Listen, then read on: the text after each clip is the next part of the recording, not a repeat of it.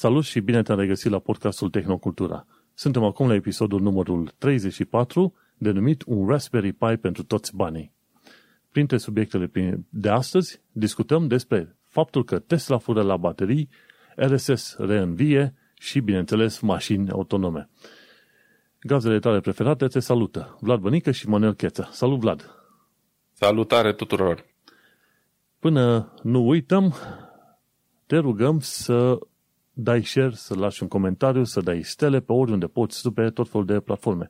Și ca să zic de tot felul de platforme, ne găsești pe iTunes, pe Podbean, pe YouTube și pe Reddit.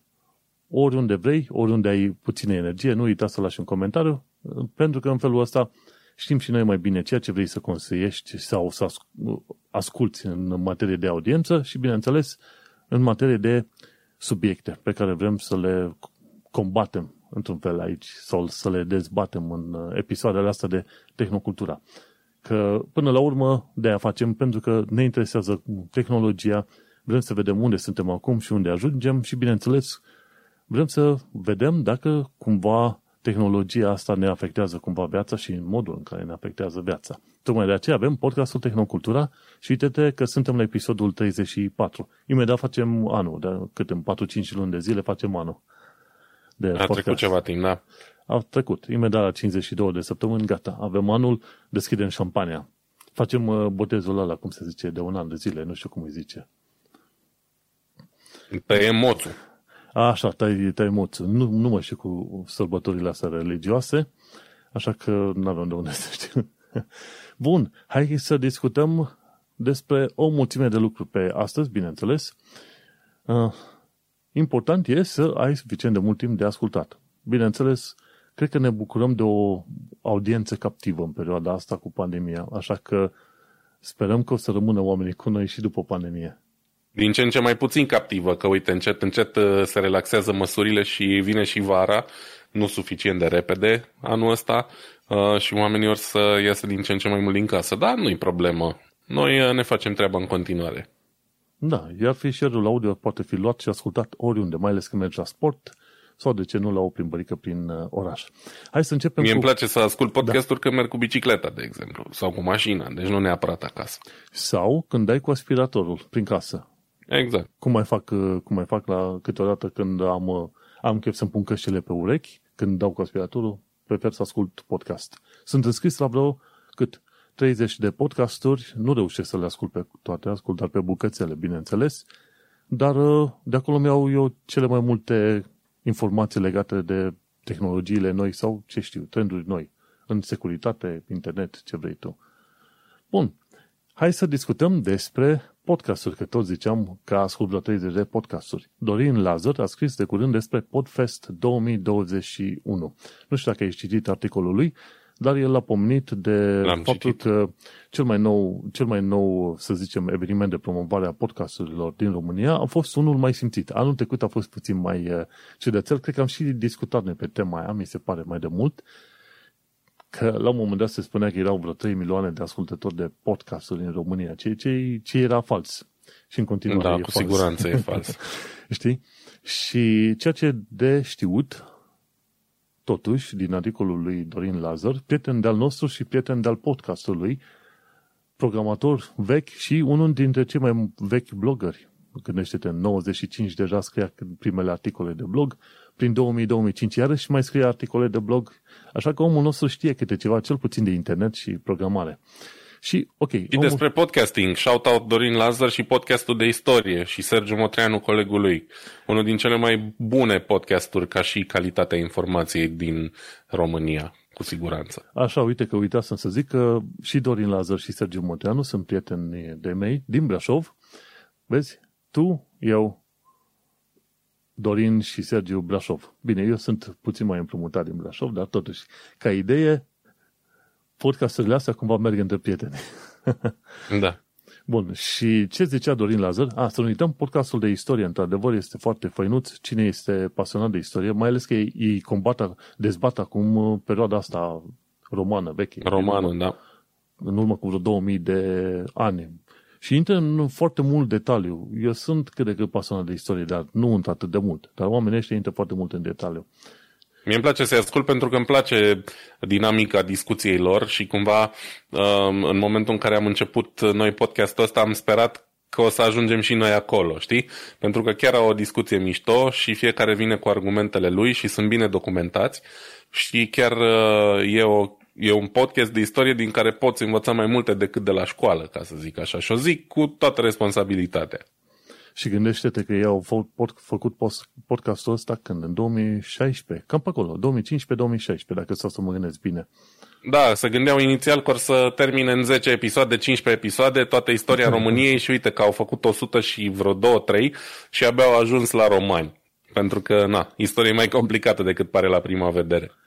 Da, păi ziceau la un moment dat că uh, vor, uh, vor, vor să mai puțin pe istoria romanilor, după care vor trece repede prin istoria medievală a României și pe să ajungă ceva mai recent. Dar se pare că vor ajunge să facă și 1000 de episoade și nu e sigur că vor ajunge pe la 1848 la Revoluție, știi?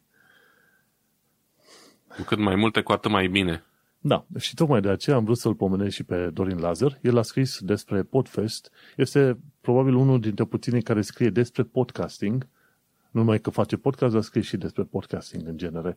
Și el, la evenimentul uh, respectiv, s-a discutat de, de următoarele chestiuni, ci că sunt 4.000 de feed de podcast din România, strict din uh, România. Și ci că au 772 de podcasturi, au peste 10 episoade, iar 172 de podcasturi au peste 50 de episoade. Asta înseamnă foarte mult. Gândește-te că în lumea podcastului, dacă ai trecut de 50 de episoade, asta înseamnă că sunt șanse mari că o să ajungi și pe la 100 de episoade, adică tragi destul de tare. Și sunt 172 de podcasturi, sincer, mai mult decât uh, mă așteptăm pentru România. E drept. Dacă te uiți în vest, în vest e, cifrele sunt mult mai mari. De exemplu, pe Londra am găsit undeva pe la 110-120 de podcasturi. Numai și numai pe Londra. Și atunci 172 nu par multe, dar gândește-te că românii au o mică mare problemă cu commitmentul. Când ai un podcast, nu sau orice proiect îl începi, nu-l duci pe termen lung. Îl duci până la un punct și pe aia gata. Și atunci faptul că sunt 172 de podcasturi cu peste 50 de episoade înseamnă foarte mult uh, pentru România și mă gândesc că este un câștig net pentru și pentru cultura României. Efectiv, podcastul și orice fel de podcast, în principiu, este un export. Și mi-a plăcut, uh, mi-a plăcut să văd că sunt atât de multe podcasturi implicate în, uh, să zicem, uh, în dinamica asta nouă a culturii, ca să zic eu.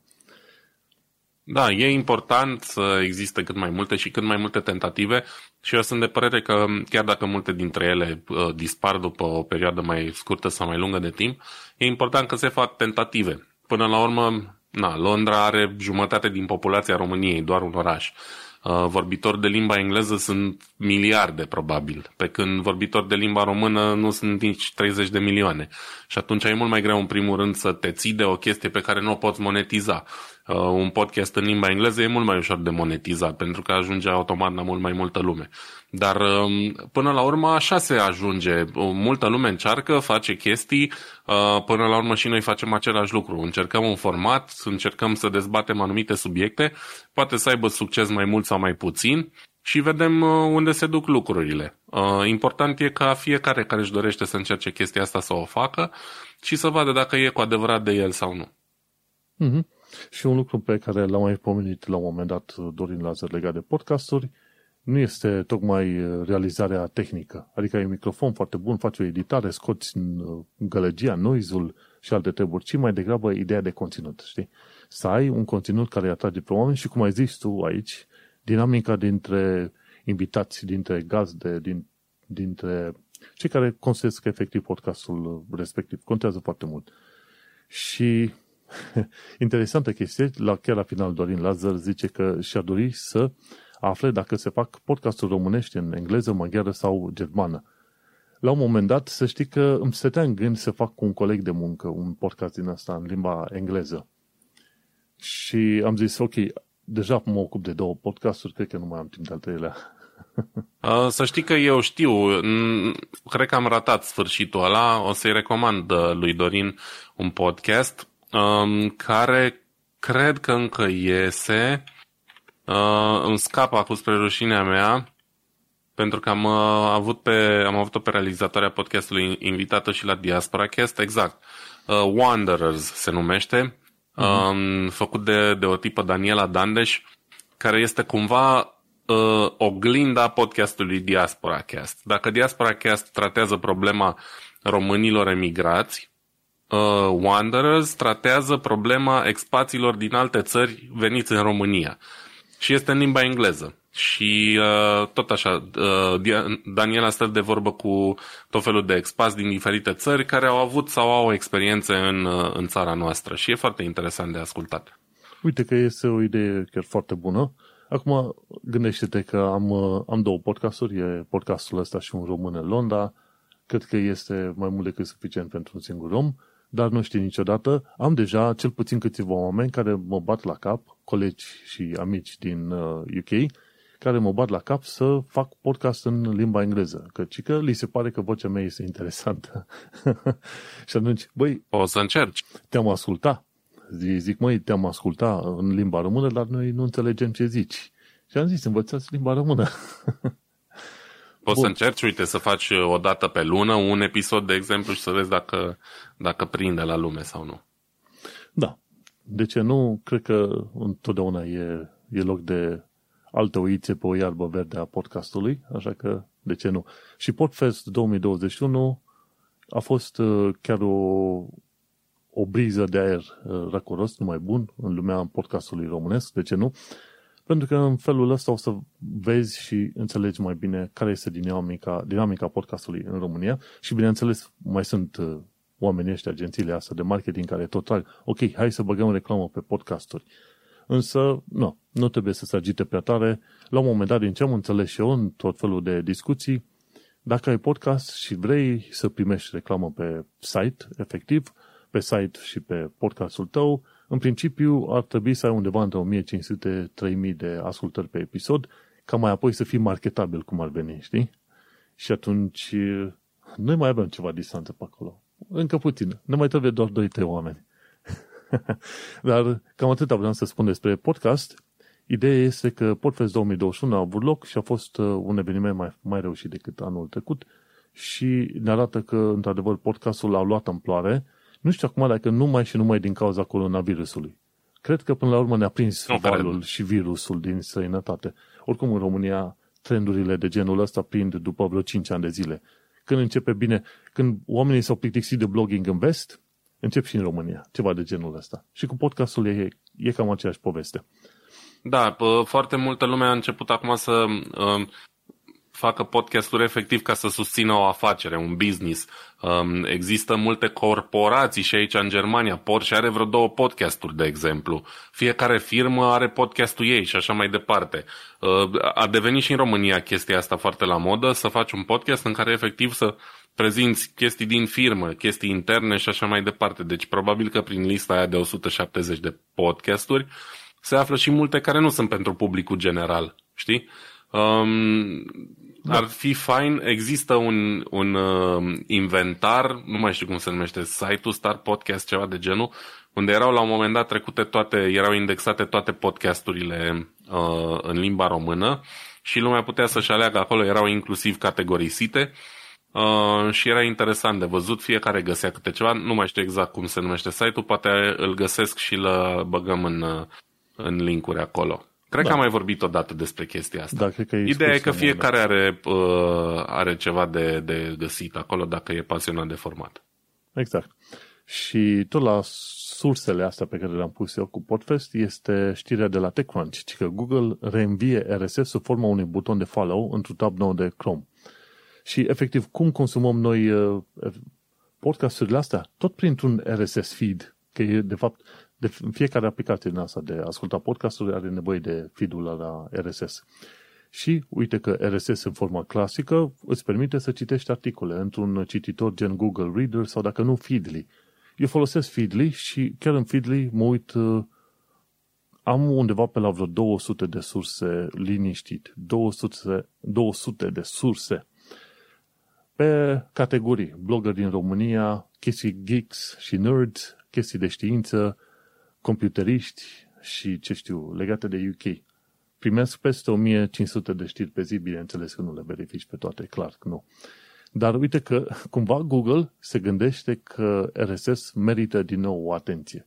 Și în versiunile viitoare de Chrome o să poți la un moment dat să dai uh, follow la tot felul de podcasturi și să le vezi într-un tab nou când deschizi Chrome-ul. Eu nu am să fac treaba asta pentru că eu deja sunt uh, ascultător, urmăritor de podcast, de RSS feeds prin platforma feedly.com. Feedly.com îți faci un cont foarte simplu cu un cont de Google și după care poți să și cauți, ori îți adaugi, ori îți importi tu surse de RSS. Și mi se pare că este cea mai faină și simplă metodă prin care tu poți să fii la în ton cu toate știrile pe care vrei să le urmărești. Și de fapt cele mai multe știri pe care le am aici le am tot din uh, RSS feed, efectiv. Yep. Bun, așa că uite că lumea RSS-ului prinde mai multă atenție. Acum, ce primește mai multă atenție sunt bancomatele.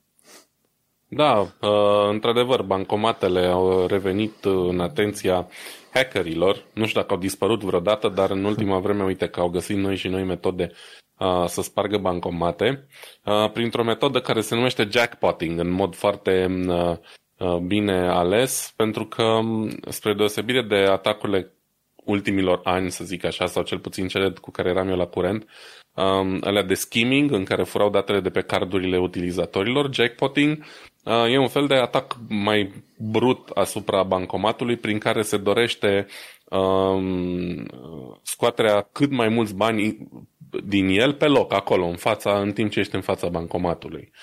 Și um, se pare că modalitatea prin care se întâmplă asta Uh, este prin intermediul uh, unui Raspberry Pi, adică în ultima vreme noua descoperire a fost că poate fi folosit un Raspberry Pi, despre care noi am mai vorbit aici așa tangențial, uh, care are multe utilizări și prin casă poți să-ți faci un server DNS cum am eu, poți să-ți faci o consolă de jocuri retro, de emulator de jocuri retro, poți să-ți faci un server media sau multe alte chestii, poți să-l folosești în printare 3D, dar mai nou poți să jefuiești bancomate cu ele. Um, și cum funcționează, explică un pic în articolul ăsta de pe cloudsavvyit.com. Um, se bazează în primul rând pe faptul că se pot cumpăra tot felul de chei uh, și de exploatarea unor vulnerabilități de pe dark web. Um, au diferite nume ATM Splitter, Cutlet Maker și așa mai departe, nume din astea un pic uh, criptice care se pot cumpăra de pe Dark Web și împreună cu uh, Raspberry Pi-ul respectiv um, poți um, sparge bancomatele. Ideea care e? Bancomatele, pe cât de uh, importantă e meseria lor, așa anume aia de a ține banii în siguranță și de a-i uh, scoate doar atunci când este îndreptățit, folosesc în continuare de cele mai multe ori um, sisteme de operare învechite. Windows 7 și Windows XP sunt probabil în continuare cele mai comune softuri din bancomate. Eu nu o să uit niciodată când am văzut prima oară, cred că acum vreo 10 ani sau ceva de genul, un bancomat deschis era servisat de către cineva într-o bancă și avea Windows 95 sau 98 pe el, deci ceva de genul ăsta și am zis ce Dumnezeu se întâmplă acolo, știi, nu mi-a venit să cred. Ei bine, uite că au trecut ani și trendul continuă și sistemele de operare din bancomate sunt mult rămase în urmă și automat uh, hackerii au mai mult timp la dispoziție să exploateze vulnerabilitățile astea, mai ales că nu se mai uh, fac actualizări, mai ales pentru, de fapt nici pentru Windows 7. Uh, pentru Windows XP au renunțat de mult să le ofere. Da, da, trebuie să te gândești că noi discutăm aici de Windows-urile folosite în uh, sistem Enterprise pe la bancomate. Nu e Windows-ul de acasă. windows da, dar kernel e același, cred. E, e același, dar odată ce ai uh, suport de la Microsoft pentru Enterprise, Windows XP-ul a fost, uh, să zicem, suportat și uh, perciuit și la aproape 20 de ani de zile de când l-au închis, nu știu, acum, până acum de curând. Dacă ești un enterprise, o firmă mare care a plătit pentru o licență de enterprise în sistem de, de bancomate în genul ăsta, atunci Microsoft îți oferă suport mult peste ceea ce ar oferi pentru un customer obișnuit. Așa că ni se pare culmea că vedem tâmpenile alea acolo, dar pe de altă parte Microsoft oferă suport pentru chestiile alea. Și un, și un alt lucru interesant de observat, chiar dacă noi avem un nou UI, Graphical User Interface, pentru Windows 10 și arată mai mișto, mai modern, cum ziceai tu, kernel e cam pe acolo. Și o bună parte din funcționalitățile din Windows XP-ul ăla original sunt încă în sistemul ăsta. Doar că s-au mai construit puțin peste și s-au mai pus niște, ce știu, portițe într-o parte și în alta. Dar când am văzut-o, când a fost o versiune nouă de Windows, n-au recreat-o de la zero. Au construit peste. Așa e. Um, ai dreptate, dar totuși mi-e greu să cred că mai sunt suportate chiar și uh, pe partea de Enterprise, cel puțin Windows XP. Um, adică ultima oară când am folosit la un loc de muncă Windows XP știu că primeam și acolo mesajul ăla că nu va mai fi suportat în curând. În fine, trecem peste pasul ăsta. În articol scrie care avea legătură și cu faptul că uh, softurile sunt, uh, sau sistemele de operare sunt ușor învechite. Apoi uh, explică un pic din modus operandi aici mai detaliat. Nu o să vorbesc uh, foarte în detaliu despre asta, că nu facem tutorial de spar bancomate aici, ci mai degrabă ne interesează faptul că se poate și faptul că uh, Raspberry Pi, care este un computer uh, single board destul de des folosit în proiecte din astea do-it-yourself și um, tot felul de, de uh, da, mici uh, chestii de hobby, um, poate fi folosit în chestia asta ca să emuleze efectiv uh, inputurile unui mouse și ale unei tastaturi, pentru că uh, aparent bancomatele astea sunt gândite în așa fel încât în momentul în care cineva intră pe, pe interfața aia de mentenanță, um, ele se acceptă input doar de la un mouse și o tastatură, nu mai acceptă uh, comenzi de la touchscreen, de exemplu, da? Și atunci trebuie să simulezi chestia asta cumva. Și au reușit să facă chestia asta prin intermediul Raspberry Pi-ului, care efectiv infectează bancomatul respectiv cu o, un fel de malware, da? Care îl face ca uh, aparatul ăla să scui pe bani, efectiv. Începe și mhm. uh, scoate bancnotele din el. Ceea ce e foarte interesant, uite, vezi, uh, un computer micuț, relativ ieftin, care poate face o grămadă de chestii, inclusiv, uh, inclusiv lucrul ăsta. Um, cine e interesat poate să citească foarte în detaliu, adică nu foarte în detaliu, dar mult mai în detaliu în, uh, în articolul ăsta. Mi s-a părut o chestie interesantă. Și uite, vezi cum se găsesc uh, de fiecare dată noi și noi metode de, de a face chestii de genul ăsta. Tare. Este că ră, ră, răi răutăcioșii caută metode prin care să fure, să facă rău. Ideea care este? Câteodată îi vezi pe ăștia, horți, tâlhari, ce vrei tu, că depun un efort extraordinar de mare pentru a fura banii sau pentru a tâlhări. Și câte, câteodată da. stai să te gândești serios. Măi, dacă efortul respectiv ar fi pus în muncă normală, poate ar câștiga chiar mai mult decât câștigă prin furturile astea ce le fac ei. Știi? Da, dar e mirajul al câștigului instant, știi, care te, care te fură și te face să zici, bă, mai bine dau un tun și muncesc acum puțin decât să mă angajez să lucrez uh, zi de zi, lună de lună. Da, păi ar putea, în schimb, să lucreze la niște programe care să te protejeze de asemenea lucruri. Câte, câte firme n-ar plăti pentru un program anti-hacking, de exemplu, pentru bancomate, nu? E, păi sunt și din aia, că până la urmă fiecare are rolul lui, știi? Există hackerii aia care fac rău, pe urmă există white hat hackers care încearcă să găsească vulnerabilitățile prin care primii au făcut rău și așa mai departe. Cumva fiecare și are rolul lui, să zicem. da, să nu fii în calea lor, să te ferești. Bun, hai să mergem mai departe cu uh, legat de roluri. Mergem la PC Gamer. Și o știre care e important și despre care trebuie să se discute cât mai mult în lumea tehnologică și a game-ului, gamerilor, este faptul că și femeile participă în activități de gaming. Se joacă și ele pe calculatoare chiar mai mult decât am fi crezut noi. Și în ultima perioadă au început să apare tot mai multe rapoarte legate de chestia asta. Și ce am aflat? Ci că 59% dintre femei își ascund genul online de frica hărțuirilor. Cu alte cuvinte, sunt șanse foarte mari ca tipul ăla, John uh, Marston, cu care discuți tu într-un joc de asta online, să fie de fapt o femeie, dar nu și-a dat numele și, uh, pardon, numele real și genul, pentru că i-ar fi teamă să fie hărțuită online. Și ăștia de la PC Gamer că au spus la un moment dat, ci că 77% din femeile care se joacă online au trebuit să suporte sau să se combate cumva într-un comportament din asta nedorit. Unele, unele, unele, unele dintre ele au trebuit să au fost ținta atacurilor directe, gen nu te pricep pentru că ești femeie, altele le s-a spus ok, că nu, se, nu, nu sunt în stare să facă nicio chestie bună, altele au fost invitate la întâlniri romantice, ce vrei tu pe mai departe, Pe când, în mod normal, nu se întâmplă același lucru cu băieți sau bărbați care joacă jocuri. Articolul de la PC Gamer nu dă sursa mai precisă și detalii mai multe legate de ceea ce se întâmplă, dar am găsit pe site-ul businesswire.com ceva mai multe detalii. Și în principiu este vorba de faptul că Lenovo și Reach 3 au făcut un studiu din asta al gamerilor să vadă, ok, cât de mulți gameri există totuși online. Acum, mi se pare că au verificat undeva pe vestul lumii, respectiv SUA, UK, vestul Europei, ceva de genul ăsta. Și au spus și că în proporție aproape egală, femeile și bărbații joacă jocuri. Ci că 88% dintre, dintre cei care au, dintre femei joacă jocuri, joacă jocuri în alea stil competiție. Cred că Dota 2 nu știu dacă e competiție sau nu, dar cred că e. Este, da, există și, și concursuri uriașe, da. Efectiv, gândește-te că unul din doi oameni cu care juca ar putea să fie o femeie. Știi că mai de mult era bancul ăla, ci că tipa aia frumoasă și tânără cu care discuți tu pe net, s-ar putea să fie un uh, bărbat de 50 și ceva de ani de zile în, într-un uh, subsol. Cel mai probabil acum tipul ăla cu care discuți și care e cel mai bun best buddy, s-ar putea să fie de fapt o femeie, dar și ascunde numele și genul ca să nu fie hărțuită online. Și asta e o da. problemă reală, știi, în lumea gamingului. Și ce da, mai spune, așa e. Ce mai spune în uh, rapoarte, ci că 88% dintre femei joacă jocuri de competiție, 75% joacă action survival games și 66% joacă shootere.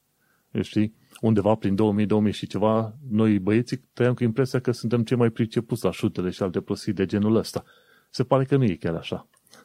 Și... Da, noi venim și dintr-o țară în care, hai să zicem, cel puțin generația noastră, într-adevăr, majoritatea covârșitoare de gamer sunt băieți, adică eu nu cunosc vorba aia, um, fac, mă joc pe calculator, că nu vreau să zic despre mine că sunt gamer, că nu mă consider, dar mă joc pe calculator de 20 de ani și nu am cunoscut pe viu mai mult de două fete care fac chestia asta regulat, știi?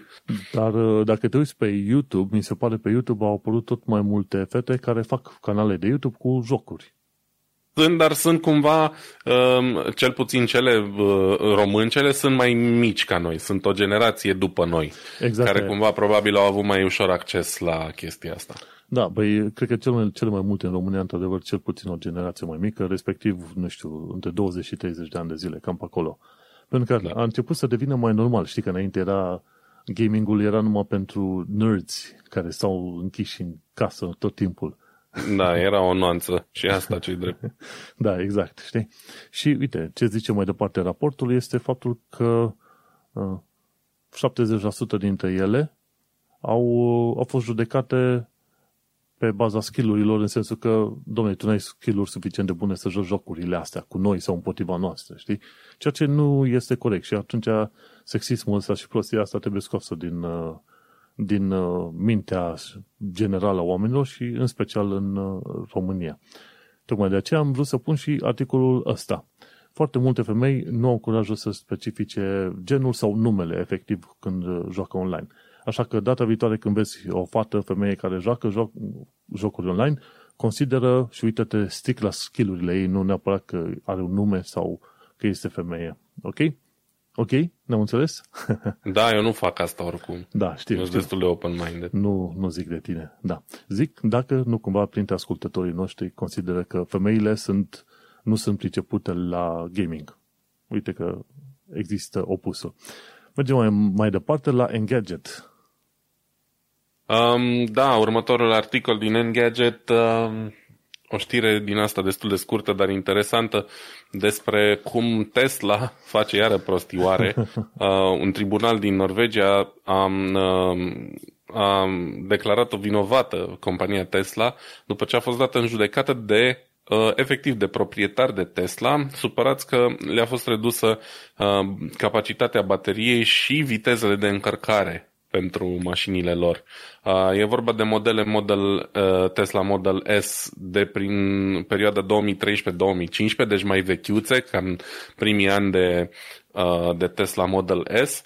Um, și amenda pe care a aplicat-o tribunalul ăsta e de 16.000, aproximativ 16.000 de dolari pentru fiecare proprietar afectat. Uh, în 2019 s-a întâmplat update-ul ăsta și oamenii au observat uh, o scădere de până la 30 de mile, adică vreo 50 de kilometri a uh, range-ului, a distanței pe care o pot parcurge cu o singură încărcare. Și um, alții au, au calculat asta ca fiind undeva până la 11% o scădere a capacității bateriei și automat și vitezele de încărcare rapidă au fost uh, scăzute. Și după ce au observat oamenii chestia asta, evident au dat Tesla în judecată și au câștigat și Tesla acum e bună de plată, evident au dreptul uh, la un uh, apel sau cum se numește. Um, ca idee, uite, vezi, um, o problemă e și asta. Producătorii de mașini au atât de mult control asupra mașinilor noastre în nu mai e ca în trecut. Cumpărai o mașină, așa cum o comandai, da? dacă o, o cumpărai de nou, și era a ta cu bune curele, într-adevăr, cât timp era în garanție, cel puțin trebuia să o servisezi la ei și așa mai departe. Acum, mm-hmm. cu noile modele de uh, comunicare și de mașini, toate update-urile astea pot fi făcute over the air, efectiv, uh, fără neapărat să te informeze sau fără să-ți spună foarte evident care sunt uh, downside-urile, care sunt punctele negative ale update-ului respectiv, și îți pot controla foarte ușor uh, chestii de genul durata de viața bateriei, viteză de încărcare și așa mai departe, ceea ce nu e foarte ok. Ei au zis că, vezi, Doamne, să protejeze cumva bateriile. Da, dar dacă omul nu-și dorește asta, până la urmă el a cumpărat mașina și a cumpărat bateriile. Trebuie să rămână la alegerea lui dacă vrea uh, să-și protejeze bateriile sau nu. Trebuie să-i oferi un fel de opțiune, un slider, o chestie, știi? Efectiv, vrei să le protejezi sau vrei să le folosești mai rapid? E vorba de transparență și cred că aici Tesla ia, Absolut, da. ia niște palme peste cap pentru lipsa transparenței. Lipsa Orice... transparenței și lipsa opțiunii. Adică, cred că oamenii ar fi fost mult mai mulțumiți dacă ar fi zis, ok, uite, vă oferim update-ul ăsta și aveți voi posibilitatea să dați de un buton și să vă economisiți bateria cu prețul scăderii distanței pe care o puteți parcurge sau o puteți folosi ca și până acum. Da. Dar uite că au făcut ceea ce, ce face orice mare industrie și până la urmă, hai să, hai să fentăm puțin legea, să vedem dacă ne permitem. Și e bine că în Norvegia nu și-au permis. Să nu uităm că în Norvegia mm. și temperaturile sunt ceva mai scăzute și atunci e de, e de așteptat ca bateriile să nu mai opereze așa cum trebuie. Păi da, dar pe de altă parte Norvegia e una din cele mai mari piețe de desfacere pentru Tesla, adică în afara Statelor Unite cred că e următoarea ca număr de Tesla vândute. Probabil ai să zicem că poate e China pe locul 2 și Norvegia pe 3. Ideea e că, na, au nimerit prost, ca să zic așa. Că oamenii ăia chiar sunt super fani mașini electrice și mai ales Tesla și i-au uh, supărat cumva pe nedrept. Da, da, la prețul pe care îl are Tesla, pe mine mă miră că sunt atât de fani Tesla în Norvegia, că puteau să meargă pe Volkswagen sau cine știe ce alte mașini ceva mai ieftine.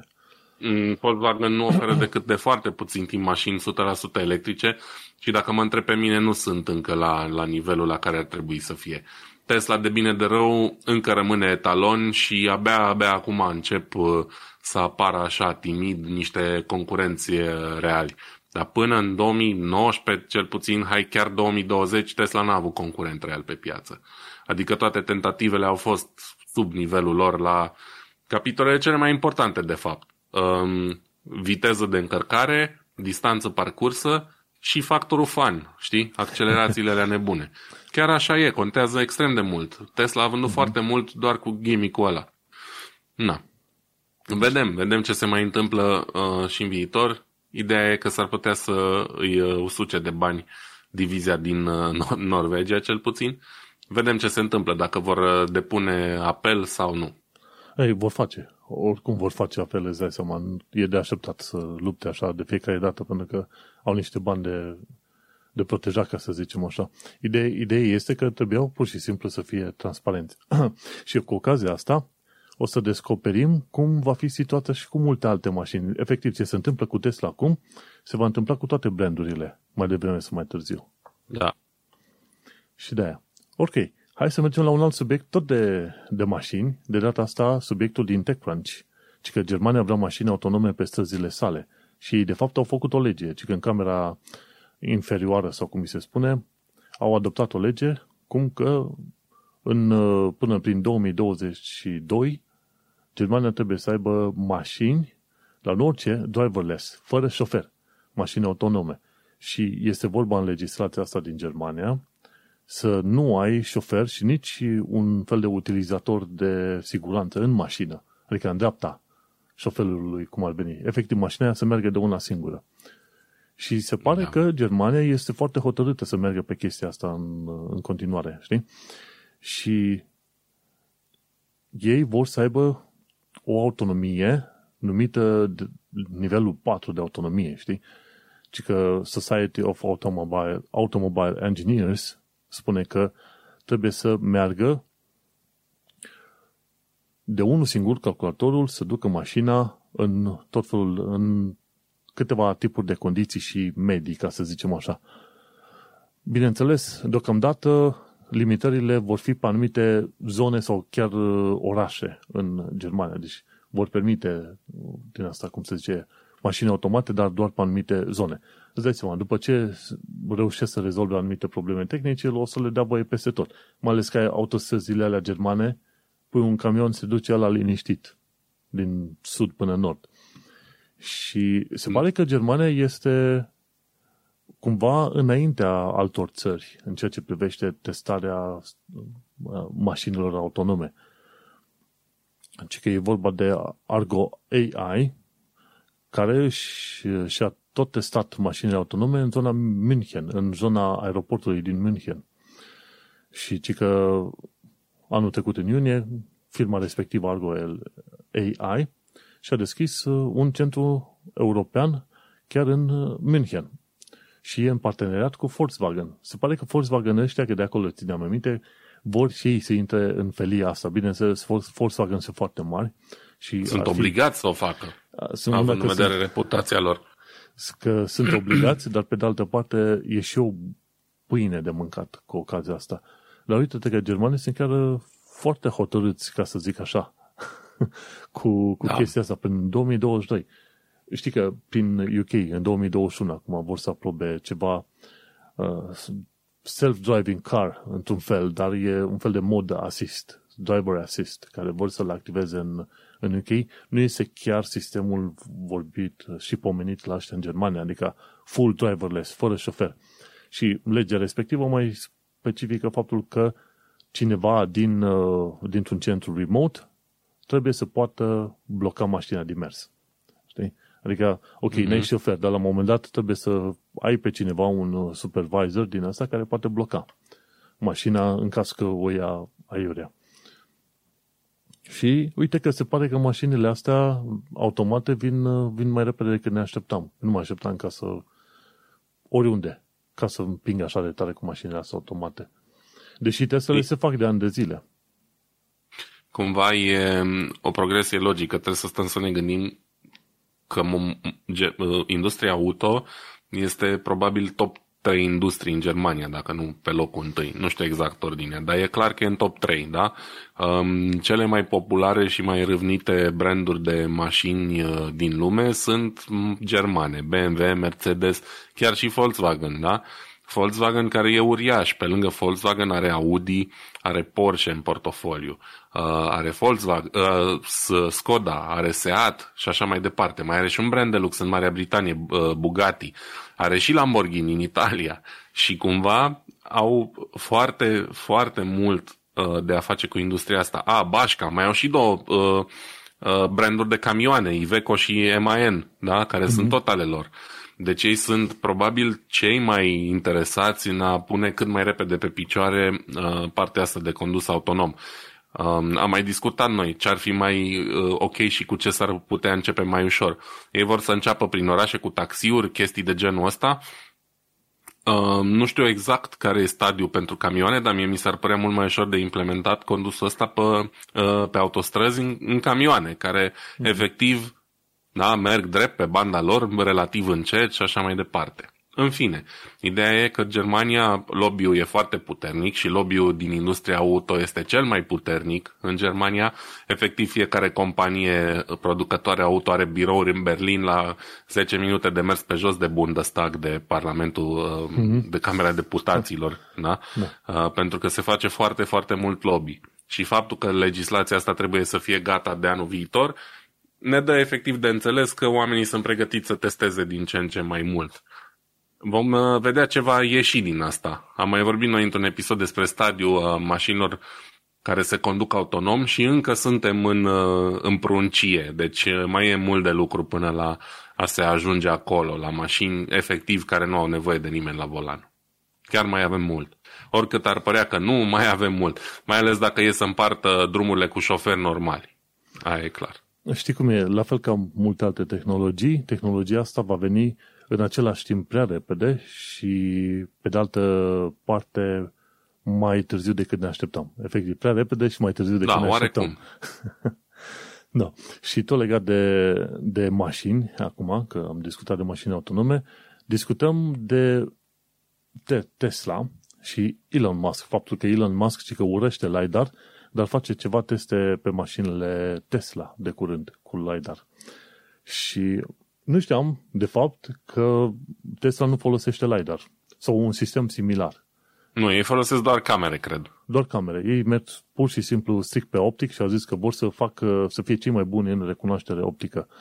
Dar uh, pentru mine chestia asta cu LiDAR vine ca o surpriză. Uite, telefonul ăsta Pixel 4. Ăsta are un fel de LiDAR.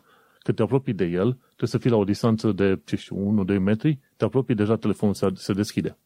Și foarte mulți oameni erau puțin freaked out pe chestia asta. De unde știe telefonul că vin în zonă? Păi, cum crezi că se face face recognition-ul? Ai un LiDAR și ăla e în spectru infraroșu, mi se pare, sau apropiat infraroșu, și poate să îți detecteze distanța.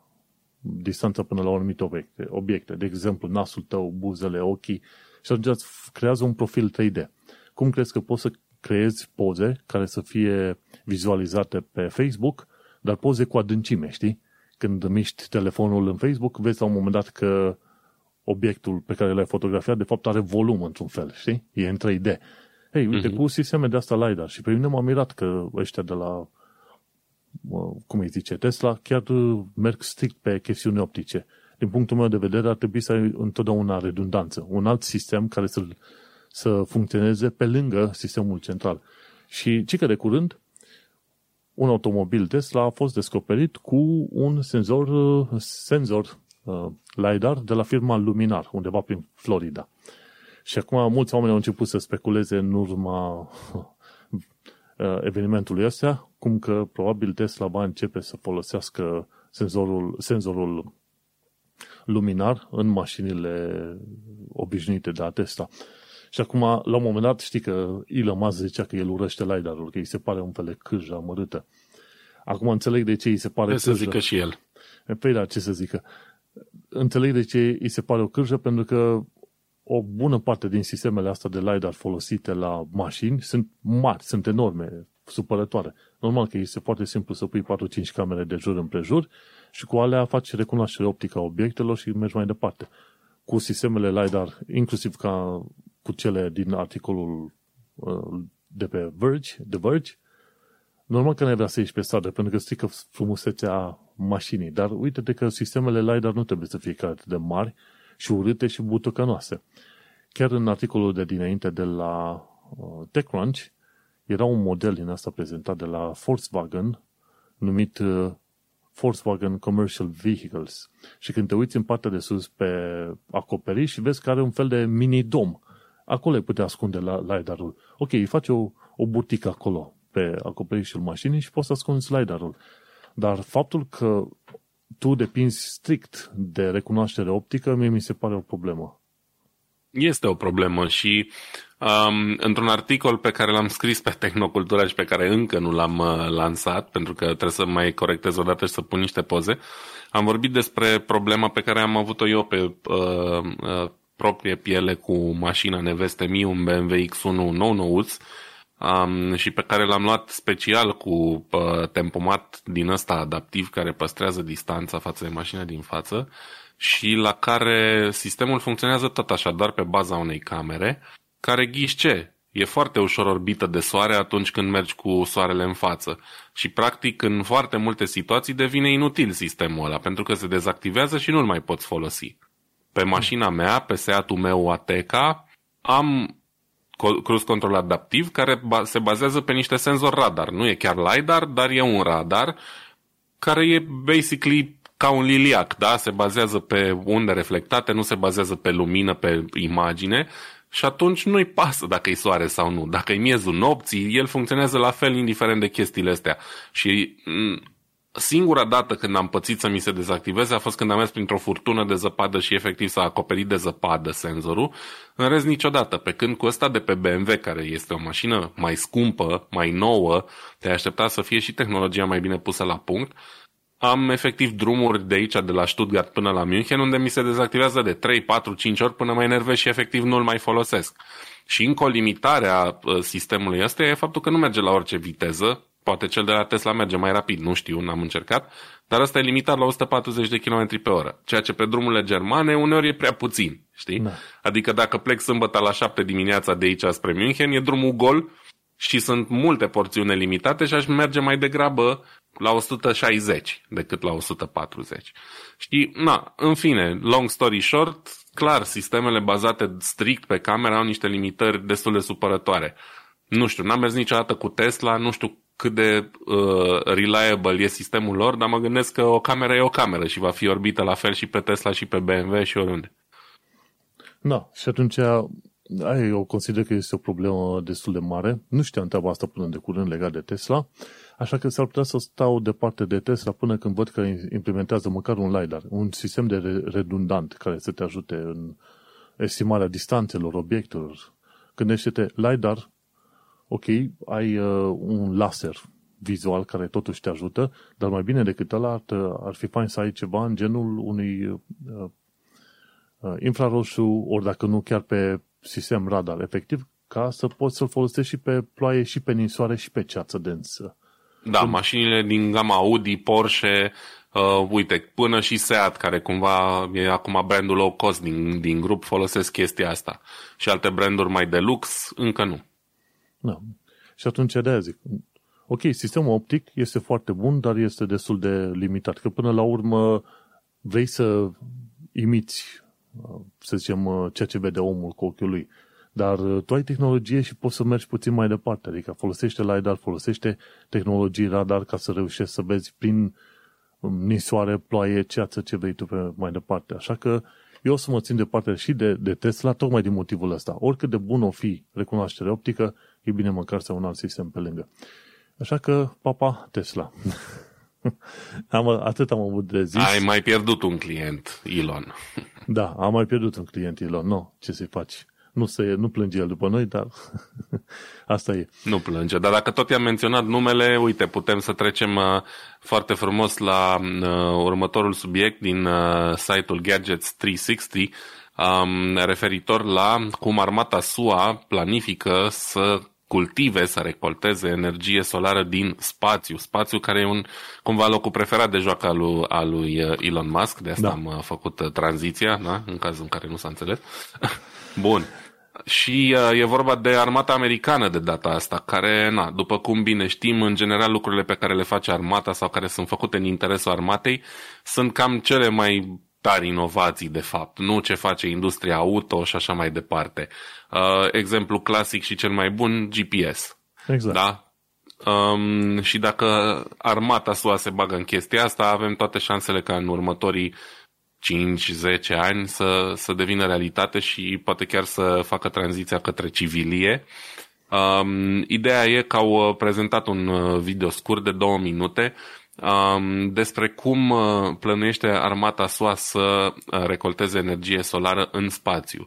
Um, de ce ar face cineva asta? Păi e simplu. În primul rând, pe Pământ ai spațiu limitat, depinzi de capriciile vremii, dacă e soare, dacă ninge, dacă plouă, uh, uh, nu obții aceeași cantitate de energie, mai e și noapte de două, de două ori pe zi și um, prin urmare nu ai parte de, de capacitate maximă. Pe când în spațiu um, nu ai atmosfera care să-ți blocheze foarte multe dintre razele alea, plus că poți uh, pune sateliți cu panouri solare sau, mă rog, ce tehnologie vor folosi ei în orbită, în așa fel încât să fie cu uh, în permanență cu fața spre soare, da? să se învârtă cumva în jurul Pământului, încât să fie durata maximă de timp îndreptate către soare, deci prin urmare să recolteze mult mai multă energie electrică. Um, iar apoi, la fel cum în ziua de azi, convoaie de camioane transportă cisterne cu combustibil pe câmpul de luptă, um, acestea ar putea fi transformate, uh, energia solară, mai bine zis, ar putea fi transformată în unde electromagnetice, trimisă către pământ, captată din niște antene mari, care mai apoi o transformă din nou în energie electrică folosibilă. Și chestia asta poate fi implementată evident scopul lor și care e gândirea din spate, direct pe câmpul de luptă. Adică să ai uh, capacitatea de captare direct pe câmpul de luptă, să nu mai pui um, convoaiele alea vulnerabile cu combustibil și așa mai departe în mișcare. Dar uh, și... întrebarea mea este următoarea. Ei specifică ce fel de uh, frecvență? Unde uh, da, frecvență radio spun ei, uh, nu zic foarte detaliat despre ce frecvențe e vorba efectiv. Atâta scrie frecvențe radio. Um, de, de a întreb de ce. Pentru că, de exemplu, o frecvență lasă infraroșii au o energie, să zicem, cam de o mie, de un milion de ori mai mari decât frecvențele radio. Și apoi lumina obișnuită are la rândul ei, fiecare foton de lumină are la rândul lui energie de o mie sau de un milion de ori. Trebuie să mă uit pe graficele respective. De mii și mii de ori mai mult decât infraroșu. Și atunci gândește-te pentru fiecare, să zicem, foton de lumină care ar putea fi folosit în panourile solare, tu ar trebui să suplimentezi cu miliarde și miliarde de fotoni de unde radio. Ca da, îți dai seama că e o problemă grea asta. Și adică... la ce bun radioul este, este, e bun pentru că poate să treacă prin nori. Asta este da, important. Exact. Probabil la asta s-au gândit și ei, dar efectiv tu ce ar trebui să construiești cu ocazia aia, ar trebui să construiești un fel de laser, dar nu pentru lumină, ci pentru radio, unde mare radio. Da. Ar fi, ar fi curios de văzut uh, cum ar, uh, cum ar rezolva problema asta.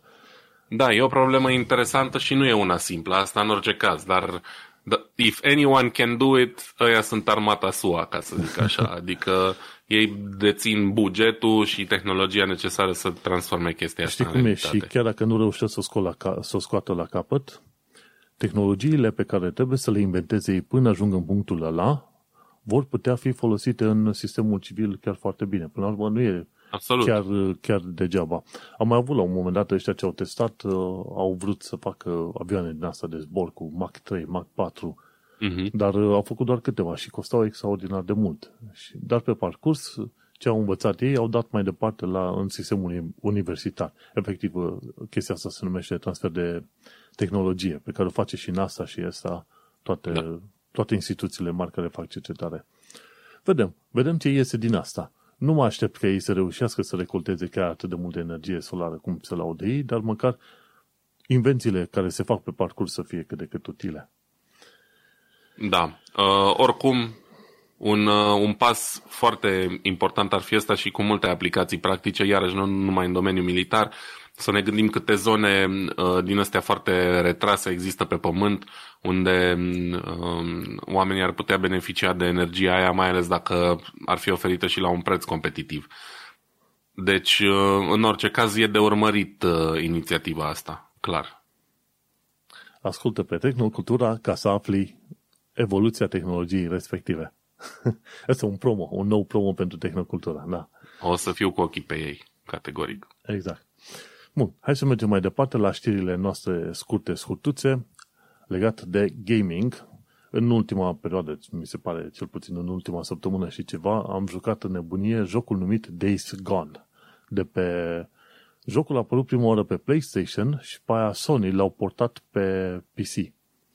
Și inițial ziceam că nu e mare lucru jocul ăsta, dar la un moment dat, uite că m-a prins. Și m-a prins atât de tare cât l-am jucat de o săptămână și ceva și nu mă plictisesc. Efectiv, e vorba de un biker din asta, undeva în partea de nord-vest a SUA, după un eveniment de ăsta cataclismic în care o mulțime de oameni au ajuns să fie zombi. Și te plimbi efectiv între diverse uh, uh, orășele sau tabere, efectiv tabere, faci misiuni pentru taberele respective și îți îmbunătățești uh, motoreta, echipamentul, armele, ce vrei tu pe acolo și este foarte fain. Ca grafică nu este cea mai tare grafică, dar este o grafică destul de bună. Și la fel cum am discutat noi, unul dintre lucrurile care te atrage la jocul ăsta este faptul că consește un arc istoric foarte fain. Și te face să te confunzi cumva cu personajul respectiv. Și, guess what, este chiar în stilul ăla al jocurilor făcute de Sony. Asta e și motivul pentru care vezi că oamenii cumva sunt fan PlayStation. Nu consola aia e mare lucru, pentru că console în genul ăsta cam există mai mult sau mai puțin. Dar stilul, tipul de jocuri, modul în care sunt construite, istoria, firul narrativ al jocurilor respective, într-adevăr te captivează și te ține, te ține lipit acolo. Pentru că altfel, în mod normal, nu sunt cel mai mare fan jocuri cu zombie. Dar ăsta este foarte fain. Dix, Deacon St. John este, să zicem, personajul principal în jocul ăsta. Și este un joc open world, este shooter, în principiu este shooter, este și, are și elemente de survival și este și RPG. Efectiv, la un moment dat înveți mai multe skill-uri ca să supraviețuiești în lumea aia răutăceasă de acolo. Și uh, în articolul celor de la PC Gamer, că asta vreau să zic, Days Gone este un succes pentru Sony, deci nu este un succes la fel de mare ca Horizon Zero Dawn, care și el a fost prima oară pe PlayStation și a fost portat pe PC, dar totuși este destul de bine, ci că săptămâna acum o săptămână sau două, nu, acum vreo două săptămâni când a fost lansat Days Gone, a fost și că cel mai bun uh, joc de pe Steam. Și la un moment dat, în weekendul respectiv, se jucau 27.450 de oameni. Cu un rating de 92%. Nu este la fel de mult ca Horizon Zero Dawn, dar uh, ideea este că lumea este într-adevăr fan jocuri uh, în stilul ăsta. PlayStation. Și a, asta nu, nu înseamnă că voi începe să îmi instalez, să-mi cumpăr acum un PlayStation acasă, numai numai să reușesc să joc jocurile alea care sunt pe PlayStation. Dar uite că până la urmă, la fel cum am avut noi o discuție acum, cred că vreo 10 episoade, când Sony spunea că a început să vadă valoarea în uh, gamerii de pe platforma de PC. Ziceau, ok, este o piață pentru noi și o să facem în așa fel încât mai multe jocuri să le portăm pe PC. Și chiar sper să porteze celelalte jocuri de aventură în gen uh, Lara Croft cu bărbați. Am și uitat cum, cum se numește jocul ăla. Uncharted. Uncharted. Eu chiar sper să-l uh, porteze și ăla pe PC. A fost făcut când? Acum vreo 5-6 ani de zile dar... Nu mai știu când a ieșit ultimul, dar da, oricum nu contează, pentru că sunt efectiv uh, timeless. Toată seria aia e foarte mișto. E efectiv o grafică faină și pentru anul ăsta, 2021, dar și arcul istoric super fain, aventură ce vrei pe acolo este chiar, uh, chiar foarte bine făcut. Așa că eu, când am auzit că ăștia de la Sony vor să porteze cât mai multe jocuri pentru PC, eu m-am bucurat. Când văd pe câte unul, îl cumpăr. Horizon Zero Dawn l-am luat, l-am cumpărat, l-am jucat, Ăsta la fel l-am luat. Când vine și Uncharted o să le iau și pe ăla și mai sunt și altele.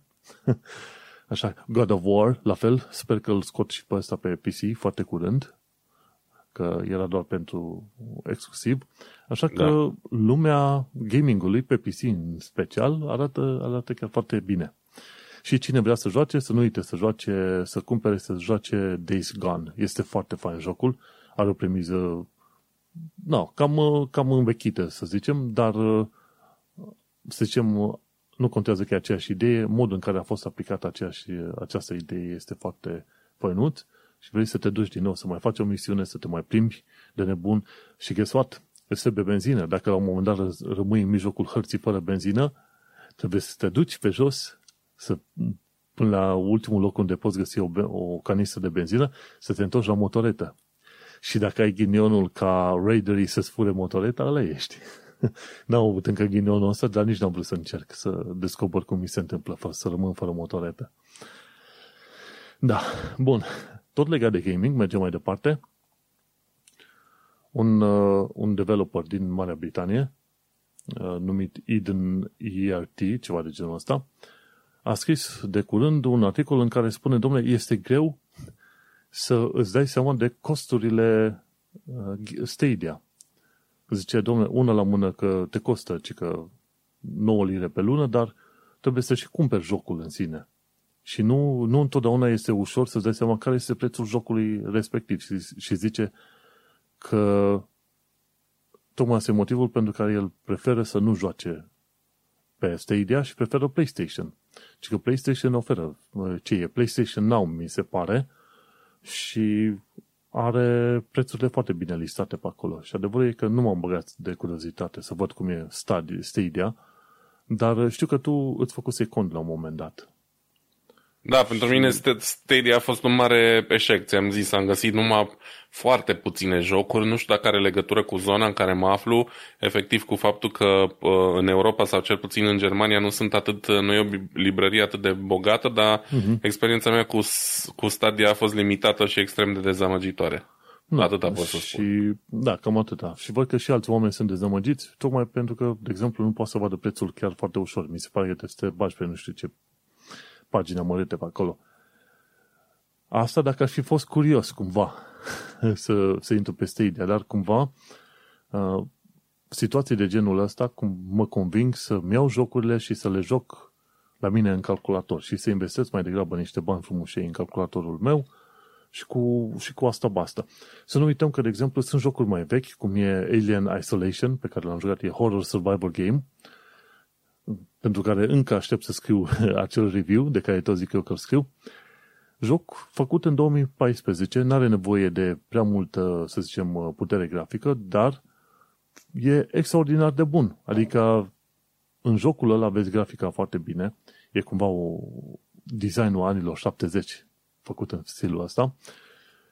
Personajele sunt foarte bine conturate, ca grafică, alienul ăsta e foarte urât și foarte bine construit, jocul în sine este extraordinar de bun, așa că nu ai nevoie să joci chiar cele mai noi jocuri. În caz că nu-ți permiți jocuri acum sau un calculator de gaming acum, nu uita să te duci în urmă cu vreo 3, 4, 5 ani de zile și vei găsi jocuri chiar foarte faine cu care îți poți ocupa timpul. Așa că stai ideea sorry, dar no sorry, știi cum se zice.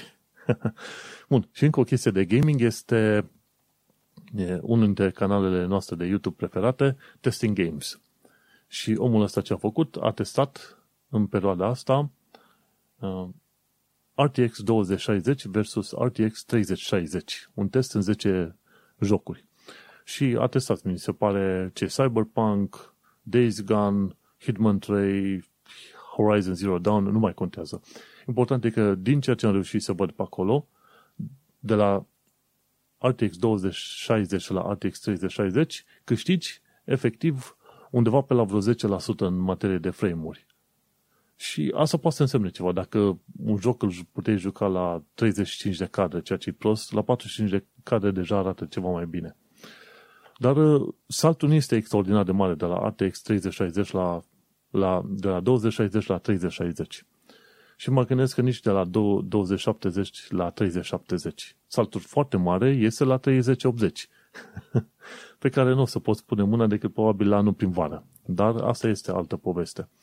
Dar în caz că oamenii erau curios să știe, cine are acum uh, vechea serie RTX 2000, poate să se liniști pe vechea serie încă un an și ceva, pentru că, uite-te, câștigul nu este enorm. Adică 10% de frame-uri, nu știu să zic, te convinge sau nu te convinge să te muți pe platformă nouă. Asta pe mine nu m-ar bani. convinge, având în vedere care, cât de mare e diferența de preț, pe mine nu m-ar convinge, doar 10%. Da, un 3080 e un sweet spot gândindu-te la performanță și la banii pe care îi dai. Dar totuși, 1000 de, aproape 1000 de euro cât ar fi, sau 700 până la 1000 de euro, este foarte mult. Sincer, este foarte mult. Dar ca idee. Ca să, ca să știm și noi. Uh, hai să mergem mai departe la The Guardian. Ce ai ales tu pe acolo? Uh, da, eu am ales uh, doar așa un articol de opinie um, scris de domnul uh, John Norton, care este autor, profesor de uh, înțelegerea tehnologiei la Open University. Mi s-a părut foarte interesant uh, titlul ăsta sau domeniul ăsta, înțelegerea tehnologiei și care a scris și o carte care se numește From Gutenberg to Zuckerberg, What You Really Need to Know About the Internet. Sună foarte bine, poate o să iau să o uh-huh. citesc după ce termin uh, cele trei cărți pe care le-am început și nu reușesc să le termin pe niciuna. Um, da, uh, nu vreau să povestesc din articol, cei care vorbesc limba engleză și care își doresc, uh, vă recomand acest articol. Se vorbește în el fix despre ce am uh, mai discutat și noi aici. Încotro ne îndreptăm dacă Apple este singura organizație capabilă să ne apere intimitatea în, planul, în plan internaut, să zic așa. Și de ce își pune el întrebarea asta? Păi pentru că Apple nu este decât una din corporațiile cu interese în domeniul ăsta, nu e cumva vreun călăreț pe cal alb. Și atunci, da, cumva e bine pusă problema, avem motive să ne facem griji dacă singurii care sunt capabili să ne, să ne protejeze de chestiile astea sunt fix unii dintre cei care au făcut ca problema să existe in the first place. Uh, da, atât. Lectură plăcută. Da, adevărul este că te gândești la firme gen Facebook și Google, inclusiv Google. Trimite date către serverul lor, date de utilizare, în cantitate de vreo 400 de mega pe lună. Destul de mult, sincer. Adică orice fel de serviciu pe care îl folosesc strâng atât de multe date despre tine încât îți ies uh, ochii din cap, într-un fel. Și atunci lași toată treaba asta pe Apple, este foarte curios, pentru că Apple, la fel, ei sunt o firmă privată, de pe o zi pe alta se pot decide, ok, strângem următoarele date și le vindem pe mai departe. Gândește-te la Samsung. După ce că îți bagă pe gât aplicațiile alea pe bandă rulantă, mai și vinde detalii de utilizare către firmele de marketing. Și atunci stai să te gândești, nu este doar o firmă, sunt o tonă de firme care te urmăresc pe online și avem un segue, ca să zic așa, o trecere către subiectul din TechWiki. Ci că ce este noua tehnologie de targetare pe bază de grup de la Google numită FLOC, FLOC. Și acum, ideea care este? Uh, în sistemul ăsta FLOC e Federated Legion of Cohorts sau ceva de genul ăsta. Ei, uh, Google nu se mai folosește de cookies ca să strângă detalii despre tine, să te identifice pe tine ca persoană, ci te bagă într-o grupă și zice, ok, uh, fanii de tehnologie, pac, 5.000 de oameni. Și atunci se duce la marketer și le spune, ok, avem o grupă asta de 5.000 de oameni care sunt fani de tehnologie, dacă tu vrei să afișezi reclame de tehnologie, uite, noi o să trimitem reclamele astea către oamenii ăștia. Nu o să aibă detalii exacte, teoret, în teorie, nu o să ai detalii exacte de utilizator, ca să zic așa, când ești băgat într-un grup din ăsta mare. Dar uh, ceea ce nu spune în filmul de la TechWiki și în tot felul de alte articole pe care le-am mai văzut în care discutau de, de Federated Legions of Cohorts sau ceva de genul ăsta, cum îi zice, cohorte, grupuri, este faptul că atunci când ai un grup de, să zicem, uh, fanii tehnologiei și atunci mai ai un grup de bărbați, mai ai un grup de oameni cu vârsta de peste 40 de ani de zile. Ia ghiși ce se întâmplă când începi să le intersectezi grupurile astea. Mai devreme sau mai târziu, ajungi să identifici oameni care sunt în grupurile astea toate. Și faptul că Google face chestia asta este total uh, inutil, ca să zicem, din punct de vedere al uh, privacy. De ce?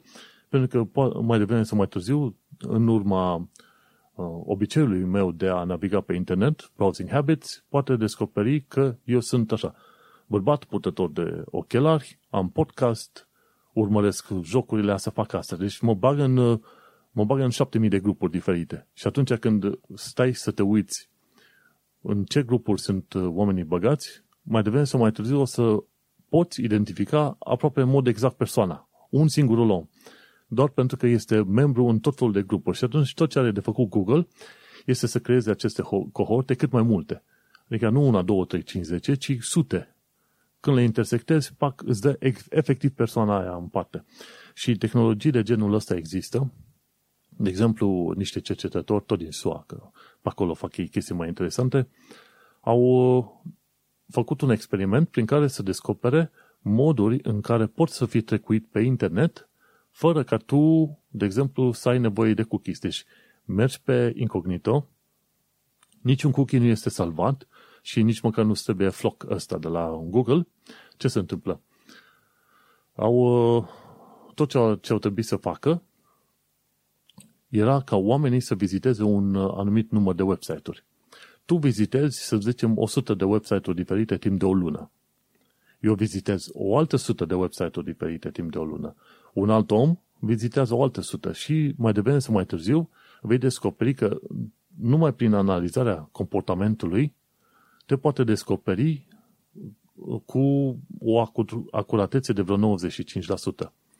Și din punct de vedere al tehnologiei, cum se poate face treaba asta? Browserele, când te duci pe un site, la un moment dat, linkurile pe care le-ai vizitat, ți se schimbă culoarea în mov sau în uh, roșu sau în verde, ceva, cu linkurile vizitate. Și și-au făcut așa o chestie. Au făcut un website mare de vreo 500 de pagini și cumva i-au trecut pe anumiți oameni să viziteze site-ul respectiv care avea 500 de pagini. Linkurile alea 500 erau ascunse, deci nu le vedeai tu pe pagină, doar vedeai o pagină obișnuită. Treceai ca un fel de pagină de știri. Dar linkurile alea fiind ascunse, Google știa să le, uh, browserul știa să le modifice culorile din negru în movaliu. De obicei cam așa se schimbă. Și în funcție de ce linkuri erau schimbate de către browser în sine, se făcea un fel de profil. Așa că dacă cineva vrea să te urmărească pe internet, există atât de multe metode încât uh, ceea ce a făcut ăștia de la Google este doar, uh, nu știu, frecție la picior de lemn, cum ar veni, știi? FLOC. Da. aproape, aproape se potrivește. Aproape se potrivește. Așa că, da. Hai să zicem că suntem, uh, suntem noi răutăcioși, dar în principiu cine vrea să te urmărească o să te poată urmări foarte bine așa. E drept că probabil Google va avea ceva mai mult control cu sistemul FLOC decât cu cookies, pe cum era înainte. Dar dacă Google cunoaște o tonă de lucruri despre tine, le poate afișa în uh, în uh, platforma aia lor de Google Analytics. Fiecare marketer are platforma respectivă și deci este efectiv inutilă toată chestia asta. Mm-hmm. Hai să mergem mai departe. Adică concluzia generală este dacă nu vrei să fii urmărit, pur și simplu deconectează-te de la internet. Da, din păcate cam asta, cam asta ne mai rămas. Sau, bineînțeles, să creezi legi în care să se dea amenzi usturătoare firmelor care te urmăresc, deși tu ai zis că nu vrei să fii urmărit. Bun, mergem mai departe. CNET, ci că Charlie Bit My Finger. Uh, cei uh, părinții copiilor au făcut un NFT din această memă, Charlie Bit My Finger, și l-au vândut NFT-ul respectiv cu 760.000 de dolari. Deci, dacă faci ceva și devine viral, poți să-l uh, faci un NFT din ăla și vinzi NFT-ul și poți să scoți bani, să faci avere. Deci, Vlad, când facem și noi ceva viral?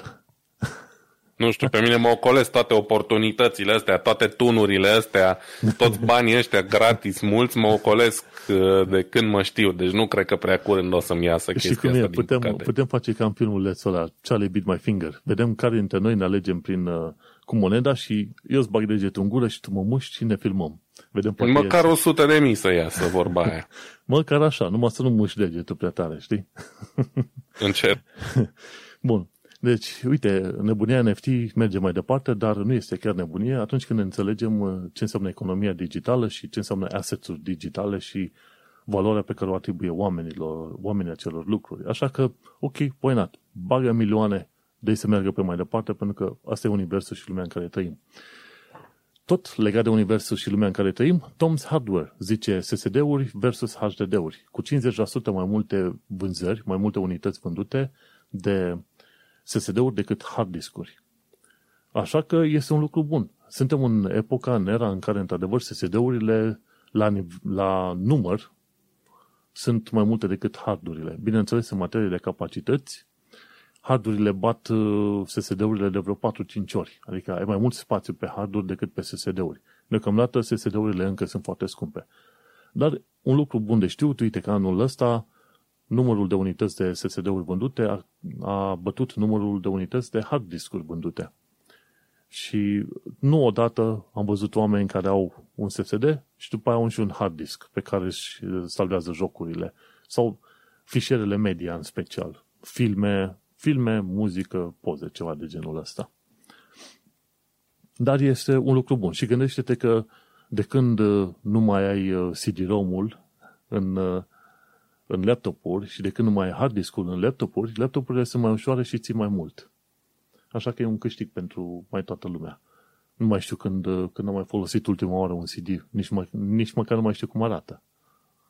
Eu mai am da. câteva. Nu le folosesc, dar mai am câteva. Poți să le arunci prin camere, așa, zigzaguri.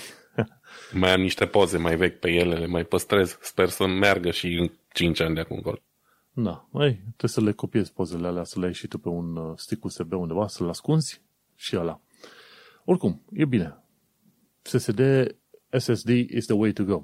Și de preferat sunt uh, SSD-urile la NVMe, cum sunt astea micuțe de băiat în calculator, cât un deget, cum l-am eu, dar care îți încarcă Windows-ul în câteva secunde.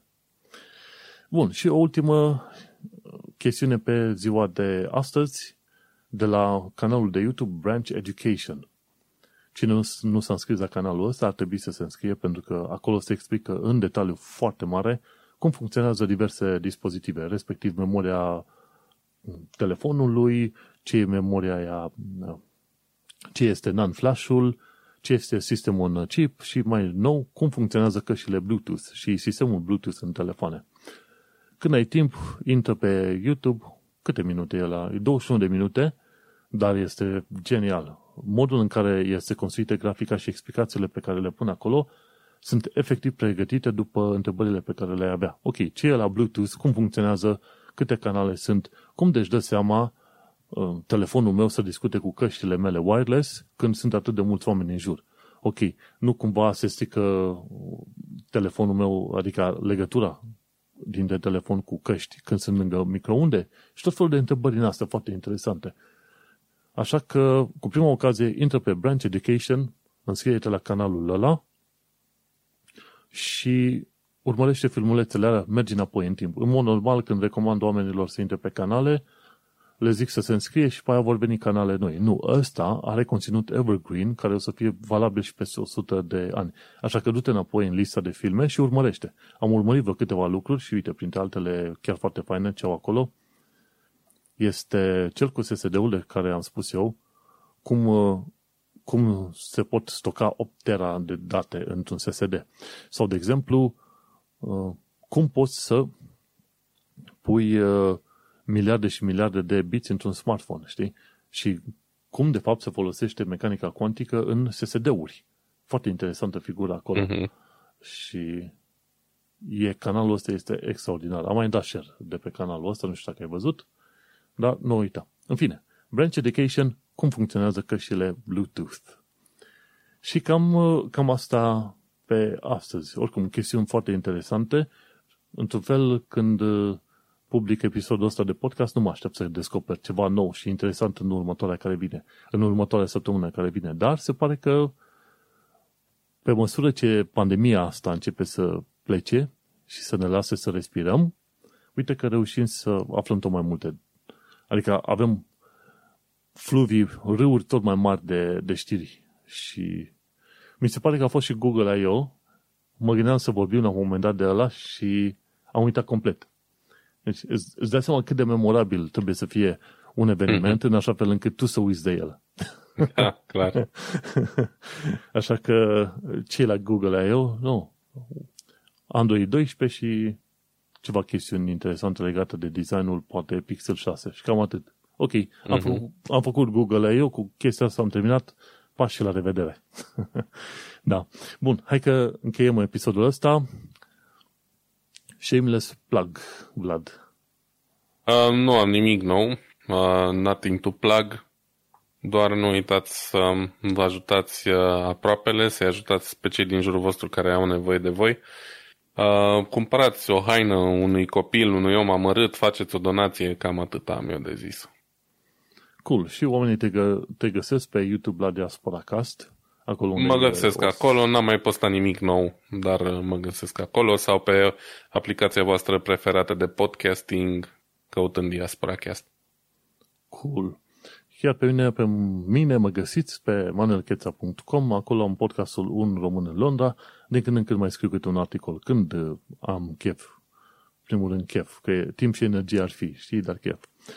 Dar în principiu acolo fac podcastul Un Român în Londra, dacă te interesează să afli despre viața în UK și tot felul de știri legate de UK și ce știu eu, modul în care vede un imigrant viața în uh, străinătate. Și cam atât. Ok, final de episod. Îți mulțumim că ne-ai ascultat. Acesta a fost podcastul Tehnocultura, episodul 34, denumit Un Raspberry Pi pentru toți banii. Și am discutat astăzi despre faptul că Tesla fură la baterii, RSS reînvie și, bineînțeles, mașini autonome, subiectele noastre principale sau preferate, ca să zic așa. Manuel Cheța și Vlad Bănică te salută. Pa! Salut, ciao!